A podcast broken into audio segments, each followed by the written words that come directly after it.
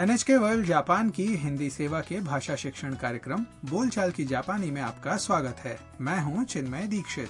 और मैं हूँ सुमिता भट्टाचार्य। जी तो आइए मज़े से सीखें जापानी भाषा। आज 21वें पाठ में आप कहाँ हैं ये बताना सीखेंगे।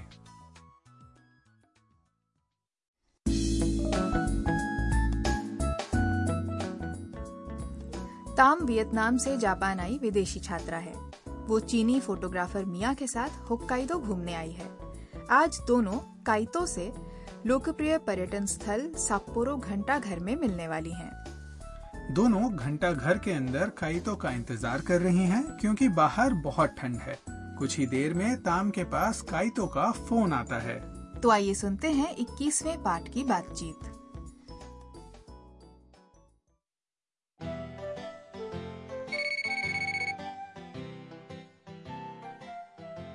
しもしタムさん今どこにいるの時計台の中にいますえ中じゃあ僕もすぐそっちに行くねわかりました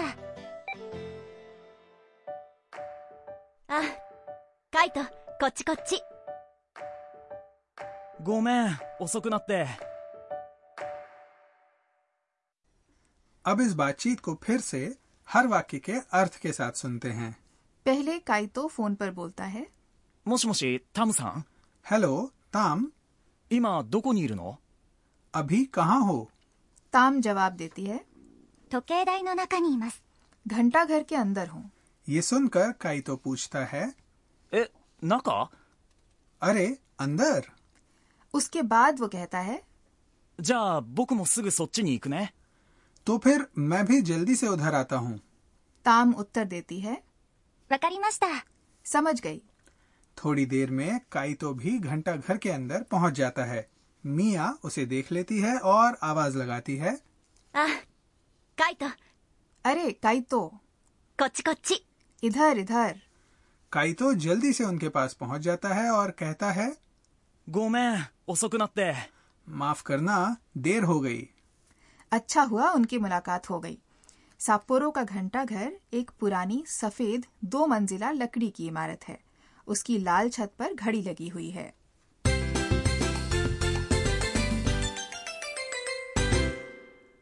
आज का मुख्य वाक्य है 時計台の中にいます यानी घंटा घर के अंदर हूँ ये वाक्य याद करके आप बता सकेंगे कि आप कहाँ हैं इस वाक्य में 時計台 का अर्थ है घंटा घर और नाका। का मतलब है अंदर। तो टोकेदाई नो नाका। का अर्थ है घंटा घर के अंदर। उसके बाद आया है कारक। नी। जिसे स्थान बताने वाली संज्ञा के बाद लगाया जाता है और वाक्य के अंत में लगा है। इमस। जो क्रिया इरु। यानी होना का मास रूप है। आज की बातचीत में ध्यान देने वाली बात यह है कि किसी की उपस्थिति या उसके होने का स्थान बताने के लिए इमस का उपयोग होता है।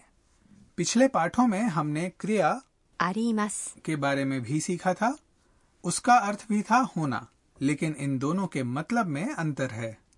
इमस का उपयोग इंसानों और जीव जंतुओं के लिए होता है और बाकी सब चीज़ों के लिए अरिमस का इस्तेमाल करते हैं। तो अगर किसी को ये बताना हो कि आप कहाँ हैं तो उस जगह का नाम बोलें और उसके बाद लगाएँ कारक नी और अंत में लगाएँ इमस। सटीक जानकारी देने के लिए आप आसपास की किसी जानी पहचानी जगह के बारे में भी बता सकते हैं। जैसे आज के मुख्य वाक्य में ताम ने कहा यानी घंटा घर के अंदर हूँ। ऐसे वाक्य में पहले उस जगह का नाम बोलें उसके बाद कारक नो जोड़ें उसके बाद उसके संदर्भ में अपना स्थान बताएँ और अंत में लगाएँ नी इमास। आज के मुख्य वाक्य में जानी पहचानी जगह है तोकेदाई यानी घंटाघर और ताम उसके अंदर है। अंदर के लिए जापानी शब्द है नाका। तो वाक्य सुनिए और उच्चारण का अभ्यास कीजिए। तोकेदाई नो नाका नी इमास। 時計台の中にいます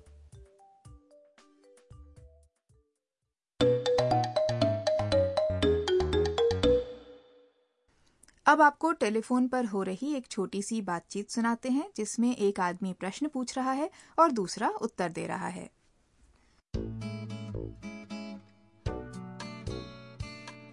今どこにいますか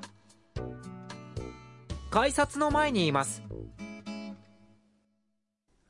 और अब समझ लेते हैं इसका अर्थ पहले एक आदमी ने कहा 今どこにいますか अभी कहाँ है यहाँ 今 का अर्थ है अभी और どこにいますか का मतलब है कहाँ है दूसरे व्यक्ति ने उत्तर दिया 改札の前にいます टिकट गेट के सामने हूँ 改札 का अर्थ है टिकट गेट और 前 का अर्थ है सामने तो 改札の前に का मतलब हुआ टिकट गेट के सामने अब प्रश्न और उत्तर दोनों सुनिए और उत्तर दोहराकर अभ्यास कीजिए 今どこにいますか改札の前にいます改札の前にいます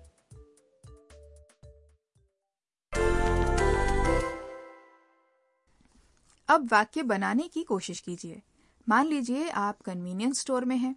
कन्वीनियंस स्टोर को जापानी भाषा में कहते हैं। कोम्बिनी और ये तो आप जानते ही हैं कि अंदर का जापानी शब्द है। नका तो कोशिश कीजिए। कोम्बिनी नो नाका कोम्बिनी नो नाका अब मान लीजिए कि आप सूचना केंद्र के बगल में खड़े हैं सूचना केंद्र को अंग्रेजी में कहते हैं इंफॉर्मेशन सेंटर और जापानी में इसे छोटा करके बोलते हैं インフォメーション बगल में का जापानी शब्द है 横 तो वाक्य बनाने की कोशिश कीजिए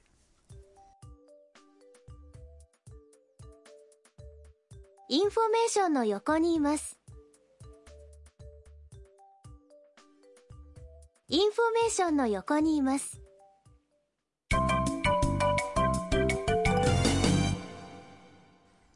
अब बारी है आज के सहज वाक्य की जो ताम की पंक्ति है आप भी याद कर लीजिए わかりましたわかりました का अर्थ है समझ गई इस शब्द का अर्थ है कि आप बात समझ गए हैं अब इसे बोलने का अभ्यास कर लीजिए わかりました और अब आज की बातचीत एक बार फिर से सुन लेते हैं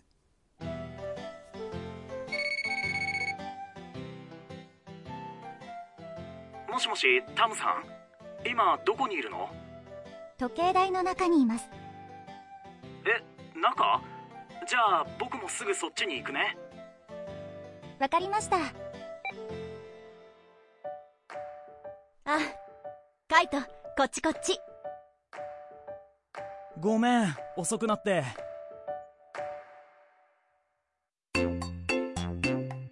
春さんの知恵袋 और अब पेश है अंश हारू जी की सलाह जिसमें आज हम बता रहे हैं जापान के सुविधाजनक कन्वीनियंस स्टोरों के बारे में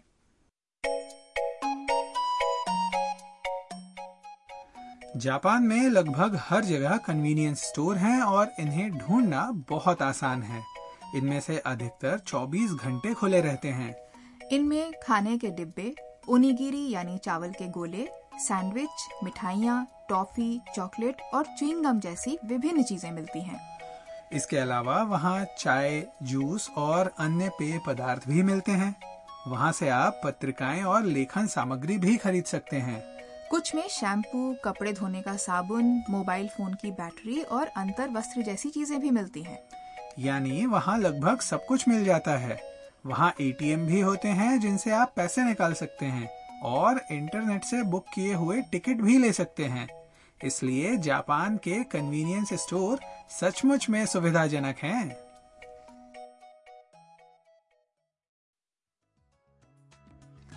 दोस्तों आशा है बोलचाल की जापानी का आज का पाठ आपको पसंद आया होगा। अगले पाठ में ताम मिया और काइतो। साप्पोरो के हिमोत्सव में जाएँगे। तब तक के लिए सायोनारा।